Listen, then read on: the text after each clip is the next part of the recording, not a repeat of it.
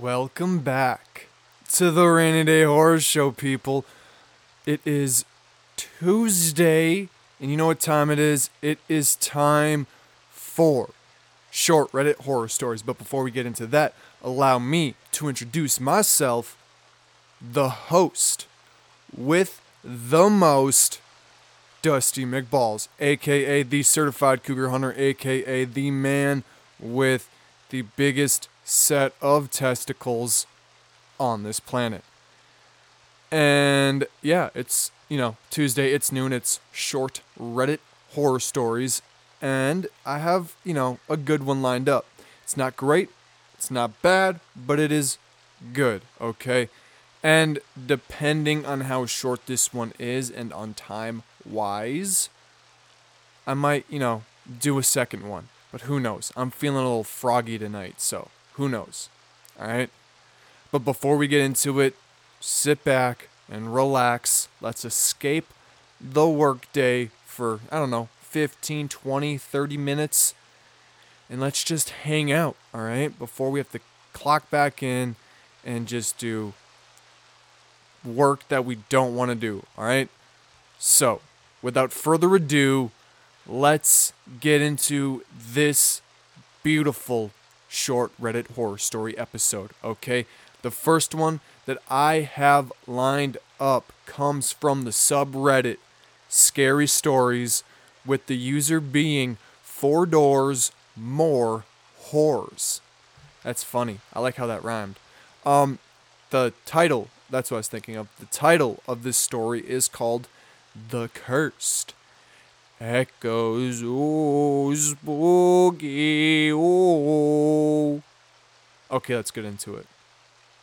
In a small, unsuspecting town in the heart of New England, there existed a seemingly ordinary house that concealed a deeply unsettling secret. It was known as the Blackwell Manor, a place whispered about only in the darkest corners of local folklore. The house, shrouded in dark history, had stood for generations, its walls bearing witness to a series of inexplicable, chilling events. In 1923, the Blackwell family mysteriously vanished without a trace, leaving their home to decay in eerie silence. No one dared to approach the house, for it was rumored that it was cursed, plagued by something unworldly. As the decades passed, tales of strange occurrences within the house grew more gruesome. It was said that on stormy nights, ghostly figures could be seen moving through the shadows, their anguished cries carried on the wind. Some claimed to have heard the faint but agonized whispers of the Blackwell family, their voices trapped in an eternal torment. One cold winter evening, a group of thrill seekers decided to unravel the mysteries of the Blackwell Manor. Armed with cameras and flashlights, they ventured into the house's decaying, cobwebbed covered interior. The air grew unnaturally frigid, and shadows danced eerily on the walls. As they ascended the creaking stairs to the upper floors, an ominous presence seemed to envelop them. Their flashlights flickered, their photographs displayed unnerving apparitions, and the walls bore sinister, cryptic messages that seemed to have been etched by an invisible hand. In one room, they discovered an old, dusty mirror that seemed out of place among the decrepit surroundings. Its reflection showed more than just their own faces. It revealed twisted, spectral figures lurking behind them. The group panic and whoa, hold on, rewind. The group's panic surged as they realized that they were not alone.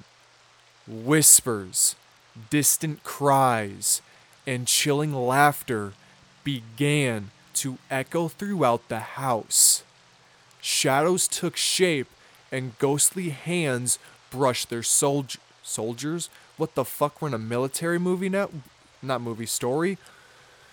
Jesus. It's been a long day at work, so I'm I'm sorry if the reading is gonna be a little bit off. So I'm gonna rewind again and let's get back to it. Shadows took shape and ghostly hands brushed their shoulders, sending shivers down their spines.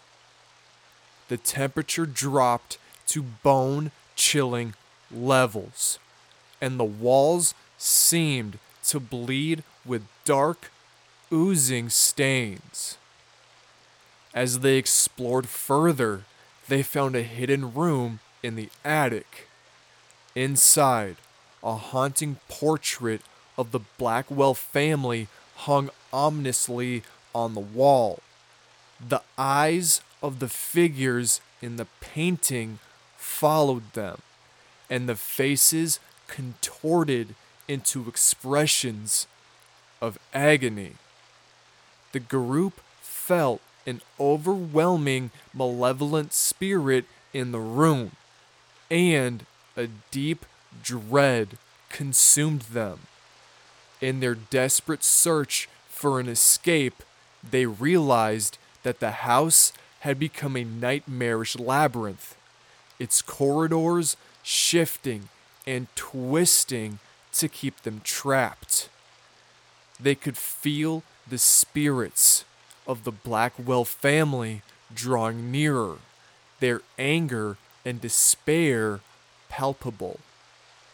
And a final, heart pounding encounter, the group found a journal from the early 1900s chronicling. What? That doesn't sound right, but we're going to roll with it. Chronicling the family's descent into madness as their sinister dealings with forces beyond human comprehension. It becomes clear that the Blackwell Manor was a place of unspeakable evil, and the family had become unwilling conduits for dark entities. Their nightmare reached its climax when they heard the agonizing wails of the Blackwell family, and the walls seemed to close in around them. Desperation and terror gripped the group as they realized that the malevolent spirits sought to make them part of their eternal suffering. The group recited every prayer and plea they could remember, begging for release. As they did, the house itself seemed to shake and shudder, and they were finally freed from its accursed grasp. As they fled into the night, the Blackwell Manor crumbled behind them, disappearing into a cloud of dust and darkness. The group was forever scarred by the horrors they had witnessed, and the haunting story of the Blackwell Manor would forever haunt their dreams. To this day, no one in the town dares to speak of the house and its chilling nightmares of those who enter its accursed halls. So, whoa, hold on. What the fuck? Rewind one more time, then it's over. All right. and the chilling nightmares of those who encountered its accursed halls serve as a stark reminder of the terror that lurks within the shadows. Ooh, spooky, ooh, ooh. There's a little haunted one for you on this beautiful October day, right? And, you know, since we're only 10 minutes into this, 11 minutes into this, I'm gonna give, I'm gonna give you guys another story. All right, this one comes from the same subreddit, Scary Stories. The user, commercial book, two four two, and the title of this story, the boy with eyes of darkness. Ooh, spooky. My name is Sarah, and I live in a cozy little house at the end of Elm Street. I'd spend weeks meticulously planning my costume and decorating the front yard to spook the neighborhood kids. As the sun dipped below the horizon, I donned my wicked witch outfit, complete with the gnarled broomstick, and headed outside. The streets were buzzing with children dressed as monsters and superheroes, their laughter echoing through the crisp autumn air. The scent of candy and popcorn wafted from every corner. As I handed out treats, I couldn't help but get lost in the nostalgia of my own childhood Halloweens. Around 9 p.m., the sky was dark, and the once bustling street had go- gr- gone had grown quieter. Most of the trick or treaters had returned home, their bags filled with sugary treasures.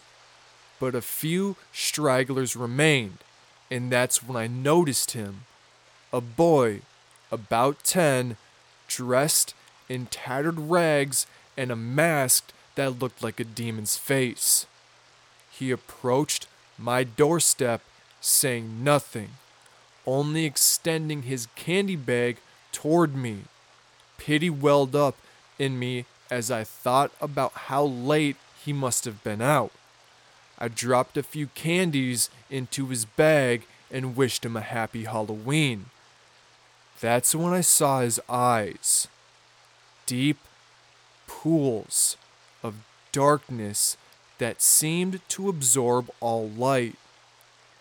They sent a shiver down my spine, but I dismissed it as a trick of the costume. The boy silently shuffled away into the night, leaving me feeling uneasy. I went back inside my house, locking the door behind me. The flickering candles and spooky decorations in my living room no longer seemed inviting. There was something unsettling about the encounter, and I couldn't shake the feeling that I had just met someone otherworldly. An hour passed, and I decided to turn in for the night. As I climbed into bed, I tried to shake off the unease and convince myself it was just Halloween jitters. But just as I closed my eyes, I heard a faint, scratching sound outside my window. It was subtle, like the soft tap of long, bony fingers on the glass.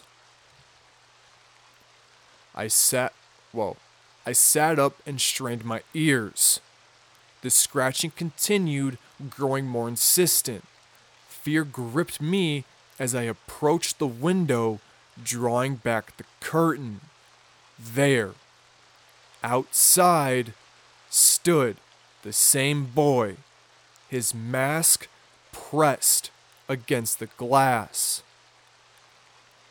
Those impossibly dark eyes stared into my soul, sending chills down my spine. I stumbled back from the window, my heart racing.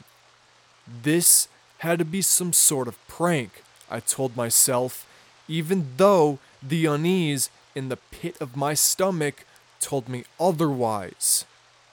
I considered calling the police, but what would I tell them? A boy in a costume was just trying to scare me? The scratching continued, now accompanied by whispers that slithered through the night like serpents. I couldn't make out the words, but they seemed to beckon me closer. Against my better judgment, I approached the window again, my heart pounding. The boy's voice, soft and melodic, finally reached my ears. Come with me, Sarah, he whispered, his lips concealed by the mask. Come with me, and you'll see wonders beyond your wildest dreams. I should have been terrified, but a. Whoa, hold on. Rewind.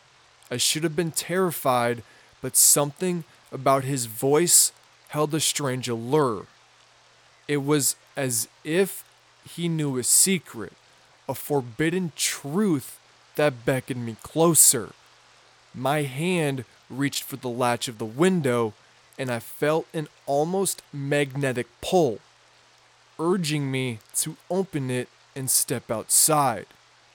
But then I remembered what my grandma used to tell me never make deals with creatures of the night, for their promises are laced with darkness. That's actually kind of a gangster quote. Not gonna lie, kind of a gangster quote, and I kind of really like that one. That's cool. I don't know if they if the the writer came up with this or what, but that's that's good. I like that one. That's a good yeah. That's good. I knew I couldn't go with this ig- in in in enigmatic. There we go. Enigmatic boy. No matter how tempting his words were.